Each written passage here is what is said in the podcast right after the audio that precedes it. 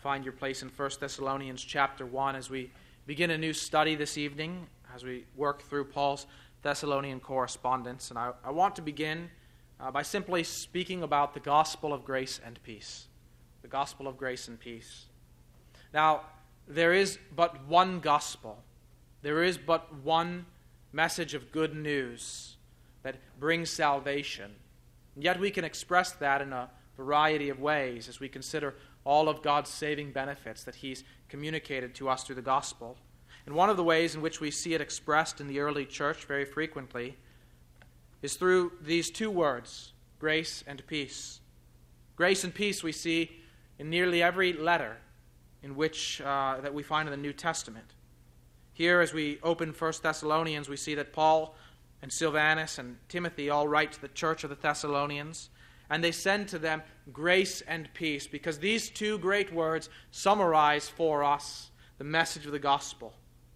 Very simply put, because of what Jesus Christ came and did for our sake, we have peace with God, and this is a gracious gift of God. That is to say, that God freely has given us a great gift that we did not deserve, a great gift that we did nothing to earn salvation through Jesus Christ. And because of what Christ did in going to the cross and bearing the pain, the penalty of sin upon himself, taking upon himself the wrath of God, we no longer have to fear that we will one day face God's wrath, but rather we have peace with God. This is the great and glorious truth of the gospel that we have peace with God through our Lord Jesus Christ because of what he accomplished for us on the cross. And this evening, as we begin looking at Thessalonians, I want to reflect on that gospel and consider what happens when this gospel comes to town. What happens when this gospel comes with saving power? What happens when this gospel comes with the power of God as He works it in the lives of the people who hear it and receive it? That's what we're going to see in the weeks to come as we look at this early church in Thessalonica and look at Paul's correspondence with them. So if you found your place in 1 Thessalonians chapter 1, would you follow along with me as I read, beginning in verse 1, and I'll read to the end of the chapter. Paul, Silvanus, and Timothy to the church of the Thessalonians in God, the Father, and the Lord Jesus Christ. Grace to you and peace. We give thanks to God always for all of you, constantly mentioning you in our prayers, remembering before our God and Father your work of faith, and labor of love, and steadfastness of hope in our Lord Jesus Christ. For we know, brothers loved by God, that He has chosen you because our gospel came to you not only in word, but also in power and in the Holy Spirit and with full conviction. You know what kind of men we proved to be among you for your sake, and you became imitators of us and of the Lord. For you received the word in much affliction, with the joy of the Holy Spirit, so that you became an example to all the believers in Macedonia and Achaia. For not only has the word of the Lord sounded forth from you in Macedonia and Achaia, but your faith in God has gone forth everywhere, so that we need not say anything. For they themselves report concerning us the kind of reception we had among you, how you turned to God from idols to serve the living and true God, and to wait for his Son from heaven, whom he raised from the dead, Jesus, who delivers us from the wrath to come. Father in heaven, we pray, O Lord, now that you would work mightily in our lives and in our hearts as we come to your word. That you would make this good news to come to us with that same kind of power, just as it came to the Thessalonians 2,000 years ago. Lord, may we be a people who receive it with the joy of the Holy Spirit. May we be a people who receive it with endurance, with hope, with gratitude, with love, with steadfastness and faith. May we be such a people so that we might become an example to others, and in becoming an example, Lord, that you might be glorified in us as people see the way in which you have worked in our lives. We pray that you would work thus through your word. In the name of our Lord Jesus Christ, we pray. Amen. Well, I want to turn back to the book of Acts to consider how it was that the gospel came to the Thessalonians. Turn with me to Acts chapter 17, and I'll say a little bit about the context in which we find ourselves. It's not always extremely important to look at the book of Acts when we're reading a letter. Uh, what I mean is that um, the, the, the narratives in the book of Acts don't always provide the historical context for the letter itself. But in this case, Paul is going to make frequent reference to the events that we see recorded in Acts chapter 17. And so they will prove quite relevant for interpreting this letter to the Thessalonians. In some cases, the events that are narrated in the book of Acts may be quite distinct from the events that motivate Paul to write to an early church. But uh, in this case, it's the events that take place in the book of Acts and the events that soon followed after that uh, motivated Paul to write, and so it becomes uh, quite valuable for us to consider this. In Acts chapter 17, we find that Paul is in the midst of his second missionary journey. If you were to look at a map at Paul's first missionary journey, and you imagine in your head, uh, in your mind, a, a map of uh, the na- modern country of Turkey, most of that first missionary journey was within uh, Turkey and what we call Mo- Syria nowadays. He went from Antioch in Syria to Antioch in uh, modern Turkey, or what they called Asia, and then back um, after having first gone through Cyprus. So it was a smaller circuit, if you will. But on the second missionary journey, if you were to look at a map, he went to many of the same places a second time that he visited on his first journey, but he went on to um, Macedonia, into the area that we would, we would know today as Macedonia and Greece. And there he preached the gospel and he planted some churches, but he met with uh, some pretty stiff opposition. In some places he was beaten, in some places he was thrown in prison, he and his associates. And Thessalonica was no different. He met with trials and difficulties, as we're going to see as I read in Acts chapter 17. Now, when they had passed through Amphipolis and Apollonia, they came to Thessalonica, where there was a synagogue of the Jews. And Paul went in, as was his custom, and on three Sabbath days he reasoned with them from the Scriptures, explaining and proving that it was necessary for the Christ to suffer and to rise from the dead, and saying, This Jesus whom I proclaim to you is the Christ. And some of them were persuaded, and joined Paul and Silas, as did a great many of the devout Greeks, and not a few of the leading women. But the Jews were jealous and taking some wicked men of the rabble, they formed a mob, set the city in an uproar, and attacked the house of Jason, seeking to bring them out to the crowd. When they could not find them, they dragged Jason and some of his, the brothers before the city authorities, shouting, These men who have turned the world upside down have come here also.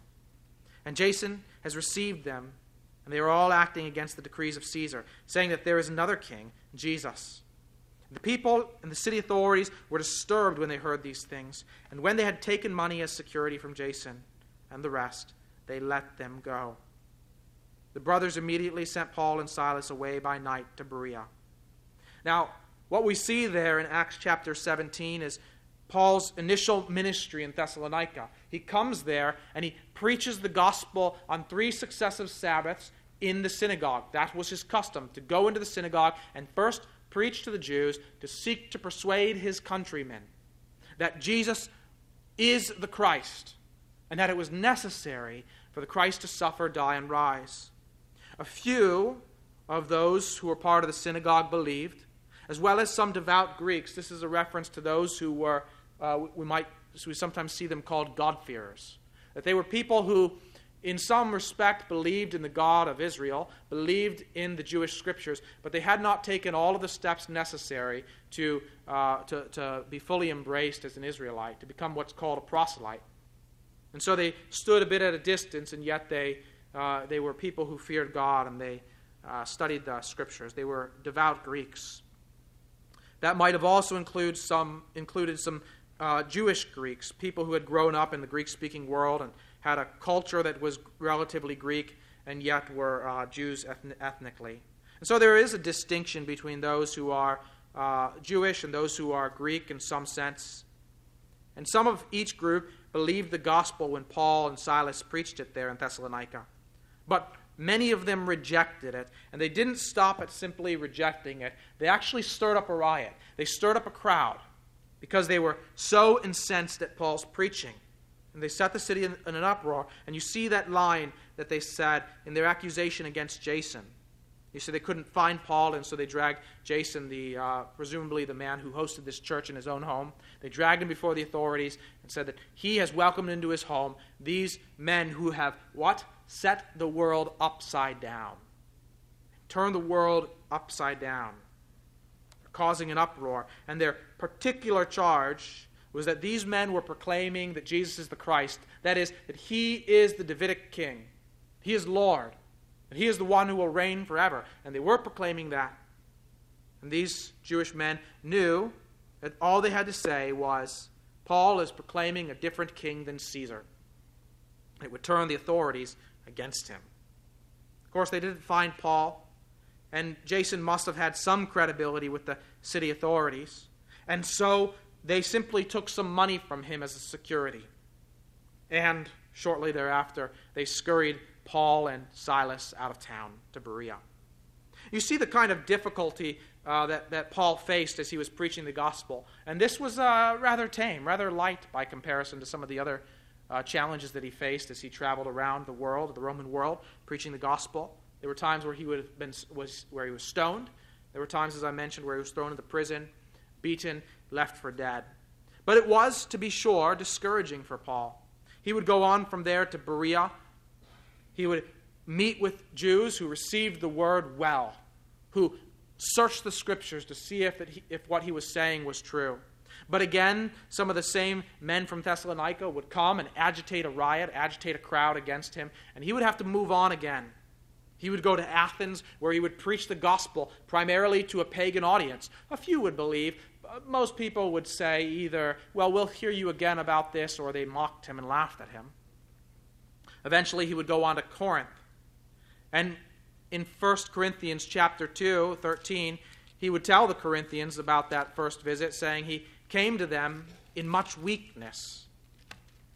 And the idea, we can imagine this idea that he, he came as one who was discouraged, one who was beaten down by gospel ministry, one who had been sharing the gospel again and again and yet not seeming to see fruit not seeming to see much success, rather, seeming to face overwhelming opposition. Sure, a few churches were planted, a few people became Christians, but by and large, he faced opposition everywhere he went.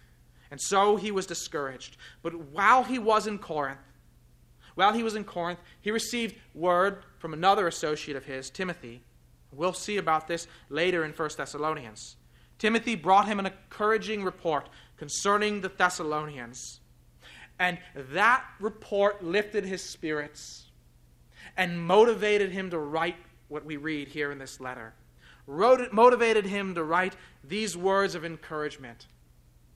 The, the report that he received from Timothy dealt with many of Paul's anxieties, as we'll see in chapter 2.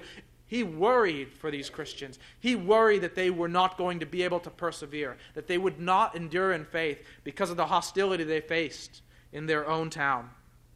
And yet they held fast, and he was encouraged. And so, as he writes them, and as he greets them with grace and peace, and as he speaks of them as the church of the Thessalonians who are in the Father, in God the Father and the Lord Jesus Christ, he gives thanks to God he praises God for what he has done in the lives of these believers. And so we begin to see what happens when the gospel comes with power. When the gospel came to the Thessalonians, it came with power.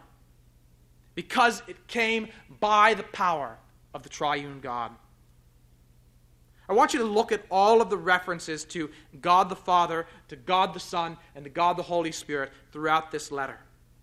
Right there at the very beginning in the greeting. He greets the Thessalonians in God the Father and the Lord Jesus Christ. And then he begins to praise God and thank God for what he has done in the Thessalonians' lives. He says, We give thanks to God always for all of you, constantly mentioning you in our prayers, remembering before our God and Father your work of faith and labor of love and steadfast hope in our Lord Jesus Christ.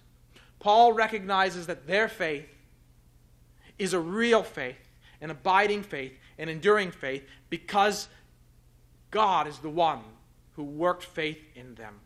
God is the one who wrought their faith. And so Paul rightly gives thanks to God for that work. He recognizes likewise that it's a work of the Holy Spirit. He goes on in verse 4 to say, We know, brothers loved by God, that He has chosen you. That is, God has elect, elected them, that He has made them His own in accordance with His decree before the foundation of the earth. And how does He know that? Because our gospel came to you not only in word, but also in power and in the Holy Spirit. It's the Holy Spirit who applied the gospel to their lives. I said this morning in Sunday school, and I'll say it again. When we think of the work of the triune God, we see that it is the Son who accomplished our salvation. It's the Spirit who applies our salvation by causing us to be born again, by working with power in us so that we receive the gospel of Jesus Christ by faith. It is a work of the triune God. It is a work that God works in His power. And that's why, when the gospel comes with power, it can't be stopped. That's why the Thessalonians believed. That's why they endured. That's why their lives were characterized by work of faith and labor of love and steadfastness of hope, because the gospel came by the power of the triune God. Now, I want to say a little bit about this. This is one of the very first letters, perhaps the very first letter that Paul wrote that we have in the New Testament. It's possible that Galatians was written earlier, but most scholars would suggest that 1st and 2nd Thessalonians were the first that he wrote, probably sometime around 50 to 52 AD. Very early in the history of the church, Paul wrote these words. And what we see in this letter is a very early testimony to the doctrine of the Trinity.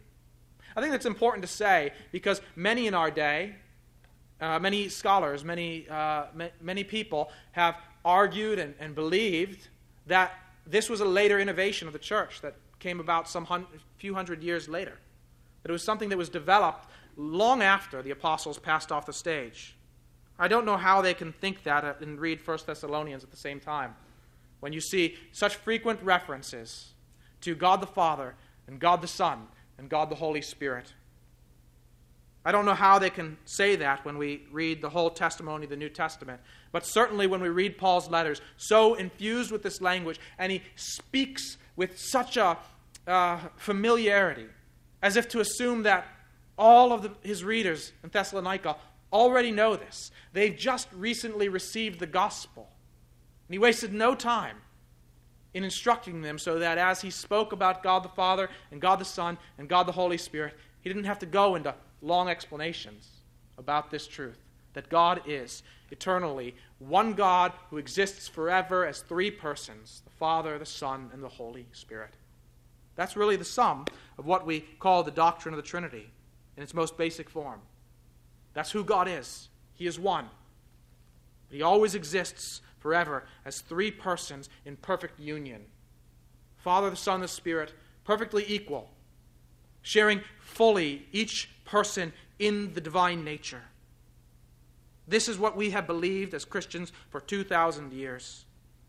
Because it's what God revealed to us when He sent His Son and when He sent the Spirit. And it's what the apostles clearly believed in what they wrote. Paul clearly believed that the gospel came to the Thessalonians, that they had believed the gospel because the triune God had worked in their lives to cause them to receive it with faith in accordance with God's decree before creation, his choice of them for salvation. That's what Paul says.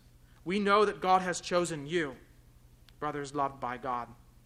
We know that the gospel has come to you not only in word, you didn't just hear it. It came to you in power. It came to you by the Holy Spirit. And this to us is evidence that God has chosen you. It's an amazing thing to consider. What happens when the gospel comes to town? As we see here when the gospel came to Thessalonica. Now, when the gospel comes, it also comes in the midst of many trials. And it comes with transforming power. We see this as we continue to read and as we, uh, we reflect on what we've already read. Notice how Paul presents this evidence for his knowledge that God has chosen these Christians. He says, Because our gospel came to you not only in word, but also in power and in the Holy Spirit, and with full conviction. That idea of full conviction is uh, the idea of, uh, of fullness, that, that it didn't just come in part, but in the totality of it. In all that God accomplishes when the gospel comes, that's how it came to you. And we're going to see the evidence of that, what Paul ma- this claim that Paul makes, that it came to them in power, in the way in which it transformed them, but also in the way in which they endured through great trials. Paul's already alluded to their endurance by speaking of their steadfastness of hope in our Lord Jesus Christ, and speaking of their work of faith and their labor of love. Now he's going to speak a little bit in, a little bit more detail about how they've demonstrated that the gospel, that they've in fact received the gospel, that the gospel is transforming them. He speaks first about his own example. He says, You know what kind of men we proved to be among you for your sake. You know what we were like when we were with you.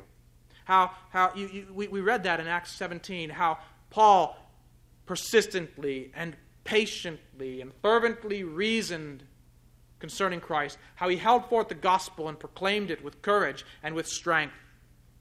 We'll see more examples in the, later in this letter of the way in which Paul demonstrated himself to be a faithful workman, demonstrated himself to be one who was willing to endure great hostility and many trials in order to see the gospel go forth. That's the kind of person that Paul was among them. That's what Silvanus was among them. That's what Timothy was as he also ministered to the Thessalonians in various ways.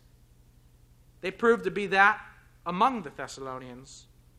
But then he goes on to say, And you became imitators of us and of the Lord. You see, the reason why Paul's talking about the way he lived when he was with them is not to pat himself on the back or to toot his own horn, but he's also recognizing that God did his transforming work in them so that they became imitators of Paul, and not so that they just might be like Paul and act like Paul, but because Paul and what he was doing was himself imitating Christ. And so, as they became imitators of Paul, they also became imitators of the Lord. We can be reminded of Paul's words in another place where he encouraged the Corinthians in 1 Corinthians 11 be imitators of me as I imitate Christ. This is the right thing to do. We all ought to be able to say this in our lives to those whom we might be discipling, to those to whom we're ministering. As we seek to imitate Christ, as God works in us to transform us and to enable us to mature, we might say to someone else, Are you trying to figure out how to live this Christian life? Watch me. Imitate me as I imitate Christ. Of course, this depends on the fact that we are, in fact, imitating Christ. And we learn this by imitating one another as we see uh, faithful disciples, faithful Christians who have been walking with Christ for many years. We learn by watching them, by following their example. That's how the Thessalonians learned the way of Christ. They learned it by watching Paul. And the specific way in which they became an imitator of Paul and so an imitator of the Lord was by receiving the word in the midst of affliction. See, I said the gospel comes in the midst of many trials, even as it comes with transforming power. Look at that, what he says in, in verse um, uh, 8. For not only has the word, excuse me, in verse 6, you became imitators of us and of the Lord, for you received the word in much affliction with the joy of the Holy Spirit, so that you became an example to all the believers in Macedonia and Achaia. They faced affliction, even as Paul faced affliction everywhere he went. They faced persecution, even as Paul faced persecution everywhere he went. We read about some of that in Acts chapter 17, Jason being a chief example. Jason himself was dragged before the rulers of his city. He was accused by a, by a riotous mob. He was challenged, and he was even uh, fined or had to pay some kind of security to resolve the situation. Yet he held fast. He was faithful. And those who were with him were faithful. It's a really remarkable thing to consider, considering how these were recent converts. These aren't Christians who've been Christians for a dozen years. These aren't Christians who have spent a decade training to go to some far off mission field. These are people who have become Christians within that year. And they've been so changed and so transformed that when persecution came and they were confronted by it, they held fast. They continued in their labor of love. They continued in their work of faith. They continued steadfastness of hope in Jesus Christ. It's a remarkable thing, and yet, when the gospel comes, the power of, the, of our God, this is what happens. It comes with transforming power so that people are transformed into imitators of Christ. And a chief example of that transformation is in the endurance that God produces in, the, in us. When we face trials of various kinds, and yet we hold fast our faith with joy. With the joy that we, not that we produce or not that we find in our own circumstances, but inexplicable joy, amazing joy that we can't explain, joy that is only explicable because of the work of the Spirit in us. That's what we see here. They received the word in the midst of affliction with the joy of the Holy Spirit. And so they became an example to all the believers in Macedonia and in Achaia. Here we see another uh, result, another uh, effect of the gospel coming with power. We see that when the gospel comes with power, it also comes through those to whom it has come. It comes through those who have been transformed by it as they endure through many trials. Paul tells the Thessalonians, You have become an example to everyone in Macedonia, in Achaia, in their, that's their region there, and in, in, um, in and near Greece. But not just there. He says, Your faith in God has gone forth everywhere, so that we need not say anything. Their faith has gone out into the whole wide world. Christians in every place have heard reports of it. Everywhere Paul goes, it, essentially what he's saying is everywhere I go, people are talking about the Thessalonians. People are talking about how they received the gospel. People are talking about how they've been changed. And so they've become examples. That word there, translated an example, it's a word that we see elsewhere uh, when we speak about types of Christ. The word is tupos. And, and in some contexts, it, it has to do with something like uh, a press, a, a, an imprint, or like a stamp, what you might use in a factory, uh, in an ancient factory, where you would impress a, um, uh, something, forge something into a piece of metal or a piece of wood. And that stamp then would leave its own impression on the metal or on the wood or on whatever, whatever that thing is. We do that today in our own factories. What has happened here is that as the gospel has come, God has put his stamp on Thessalonians so that they become that picture for others. Pick, Jesus Christ has put his stamp on them so that they look like him, they act like him in particular ways in their context, particularly through their endurance, through their willingness to suffer for the sake of the gospel. And there's a purpose for that.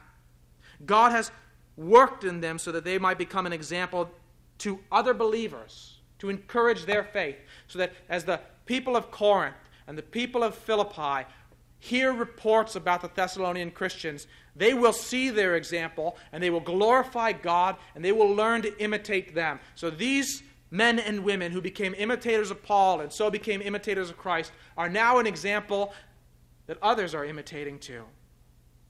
It's an amazing thing to consider. The gospel has come to them, and now it's going forth through them. In an amazing way, they received the word, and now the word is going forth from them. Here, we need to consider something about the gospel worthy life. Paul sometimes uses that language where, for example, he calls the Philippians saying, Only let your life, only let your life be worthy of the gospel. Elsewhere, he'll say, Only live a life that is worthy of Christ. The idea is that our faith and our manner of life go together, and they mutually support one another in our gospel witness, in our testimony to Christ. The life that we live itself alone is not a sufficient testimony to the gospel.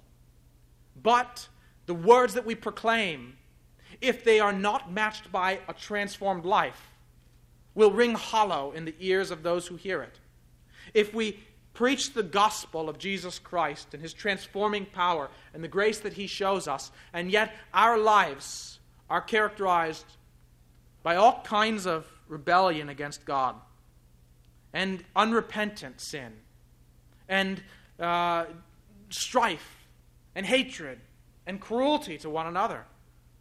And people will say, What kind of gospel is that that you preach? Look at your life. Look at what, the way in which you live.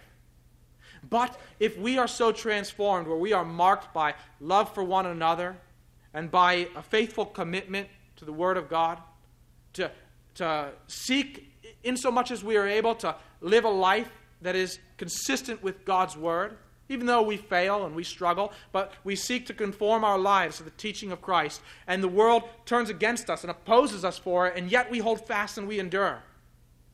Others will see, and as they hear us proclaim the gospel, they will say, Yeah, I think I believe it. They've really been changed.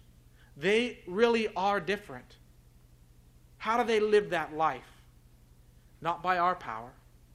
How do we embrace a life of following Christ in a culture that is hostile to such a life? Only by the power of God working in us. And so our lives become part of our testimony. Not the only part of our testimony, but a part that is important in complementing the words that we proclaim. When we preach, when we speak to our neighbors and our coworkers and our friends in the street. Our life goes together with the gospel. And thanks be to God when the gospel comes with power, it transforms us so that, to enable us to endure through many trials. That's what happened with the Thessalonian Christians. That's what the Lord will also work in all who receive the gospel with faith. Now we see that the gospel has gone forth throughout the whole wide world. The gospel has, uh, has been pronounced to others because of the testimony of the Thessalonians. And then Paul gives us some information about those particular reports, telling us that they've reported concerning us, meaning uh, concerning Paul and Silvanus and Timothy, the kind of reception we had among you, and how you turned to God from idols to serve the living and true God, and to wait for his Son from heaven, whom he raised from the dead, Jesus who delivers us from the wrath to come. We read about that reception in Acts 17. Jason and the others, they really put their neck on the line for Paul. They received his preaching, they received his teaching.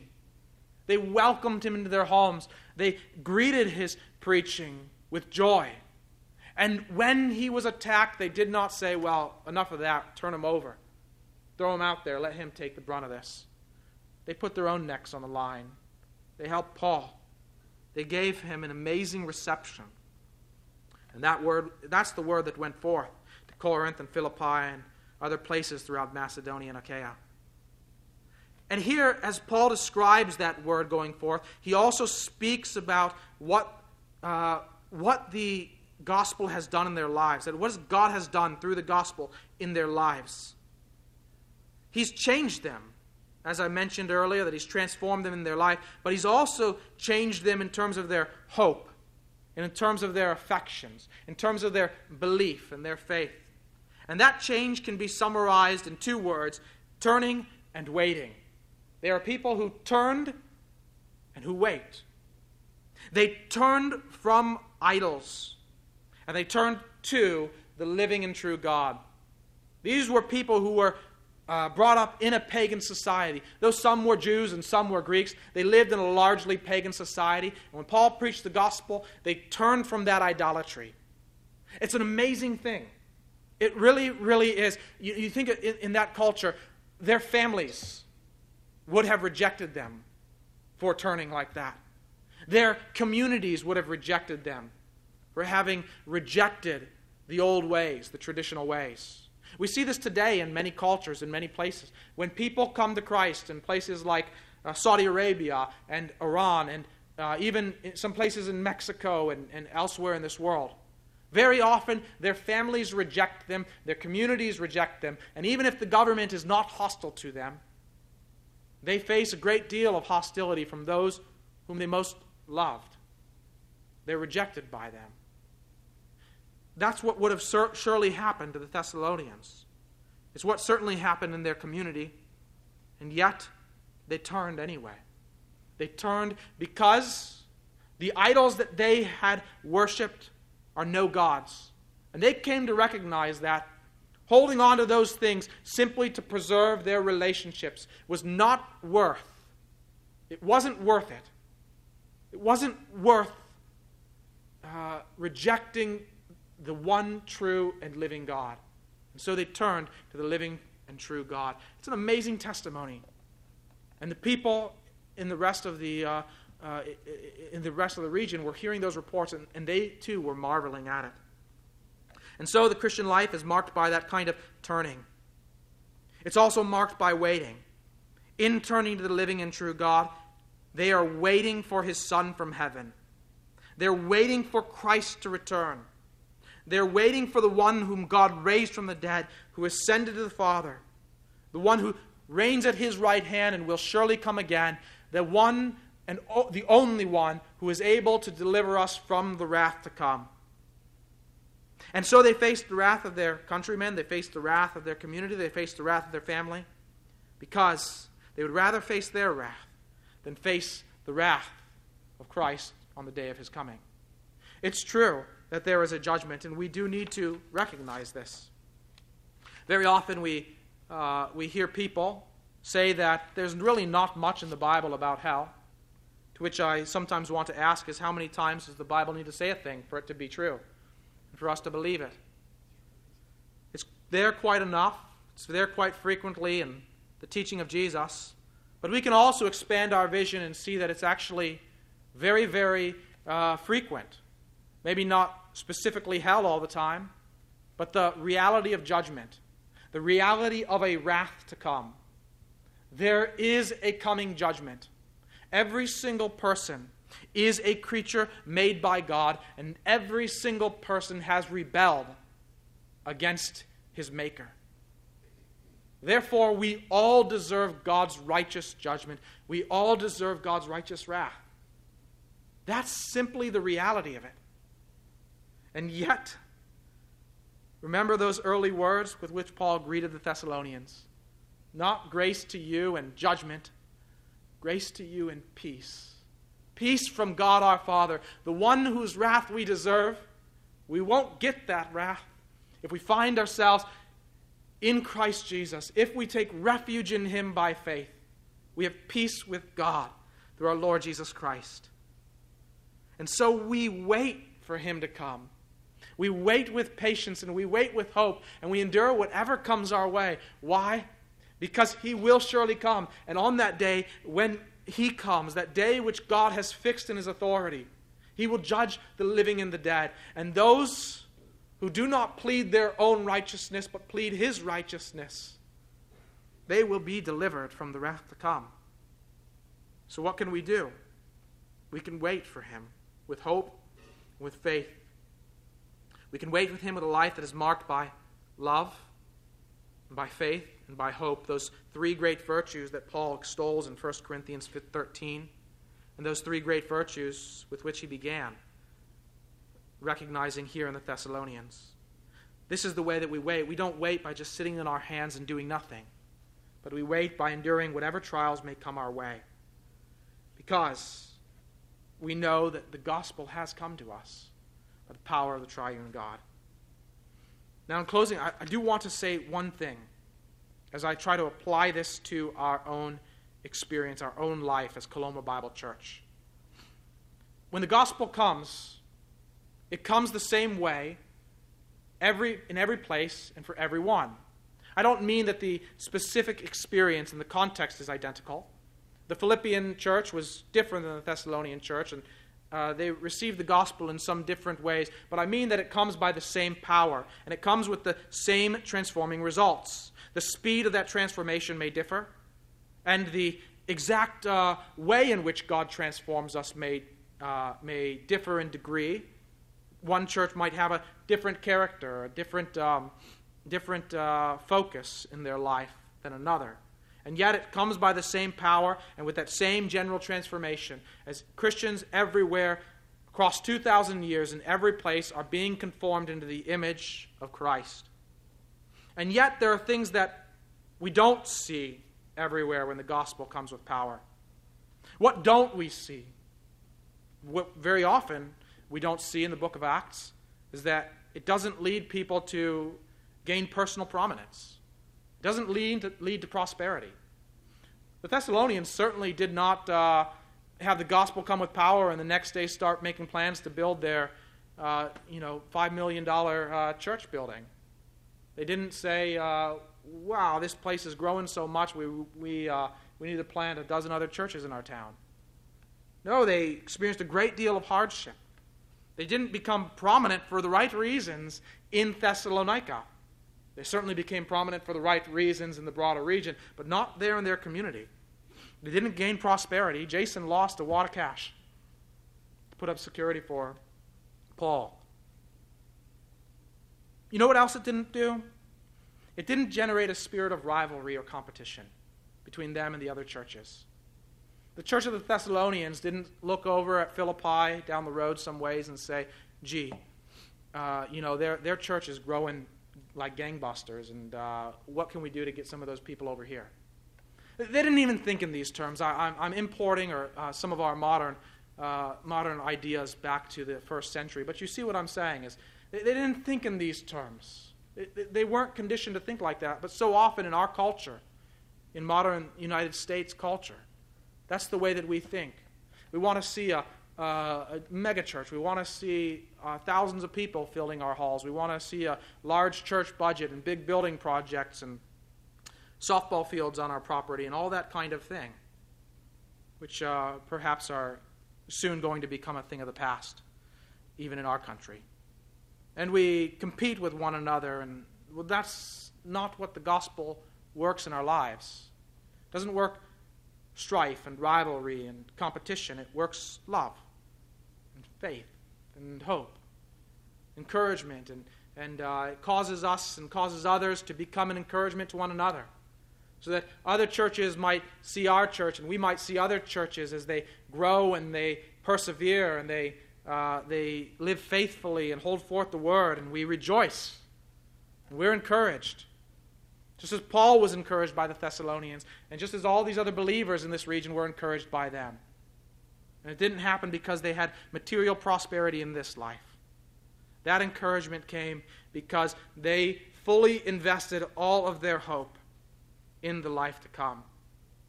And so these things were results of the gospel coming to them. Real and lasting joy that was wrought by the Holy Spirit, encouragement, endurance, real transformation from the inside out, hope, steadfastness, love for one another. Others were helped. Paul benefited. Other churches benefited. Paul, Silvanus, and Timothy were encouraged by what they saw happening. And the Thessalonians benefited as they continued to grow in Christ amidst great uh, conflict and difficulty. And so it may be with us. What will happen in our midst, we can't say. What exactly will become of our church? Will we face trials? Will we see a period of prosperity? We don't know. Those things aren't, uh, the, the exact context we might experience can be different. Some churches went through what we call in history the Great Awakening in the 1700s, others went through what we call the Second Great Awakening in the 1800s. But in the years prior to that, both of those great awakenings, there was not much gospel growth. There were not many people coming to Christ. There was not much uh, uh, not many conversions, not many baptisms scheduled in the churches. Gospel certainly was going forth across the world, but in places in the United States and England and elsewhere, it didn't seem like much was happening. But God was working. God was working in the churches that endured through those difficult times as they prayed and they hoped And eventually, he produced those great works that we call the Great Awakening. For them, those churches who experienced that great growth in number, and those that didn't, they still received the gospel in the same way by the power of the triune God. And so it will be for us, whatever may come our way. Whether many people might come to worship with us or many people might come to destroy us. We can trust in our Lord. That's how we know that the gospel has come to us with power. Not because so many people come through that door, but because God enables us to endure with faith and with hope and with love. So let us pray to that end, and let us give thanks to our God as He works in this way in our midst. Father in heaven, we do pray, O oh Lord, that you would do a great gospel work here, even as you have already begun it. And in our humanness, we would hope and we would love to see many people come to faith in this place, in our town, in this region. And if you would be pleased to use us for that end, may we be faithful as servants to that end. But Lord, if it's your will that we should endure faithfully without seeing many people come to faith, and yet faithfully hold forth the gospel in a culture that more and more opposes it, and we only pray, O oh Lord, that you would make us faithful and that you would give us that inexplicable joy that you gave to the Thessalonians that we might be a people who receive the gospel in much affliction with the joy of the Holy Spirit. May we be a people who are transformed by it. May we be a people who exemplify our Lord and Savior Jesus Christ, the one whom you sent to deliver us from the wrath to come. May we be a people who set our hope fully and finally in this and this alone. In Jesus' name we pray. Amen.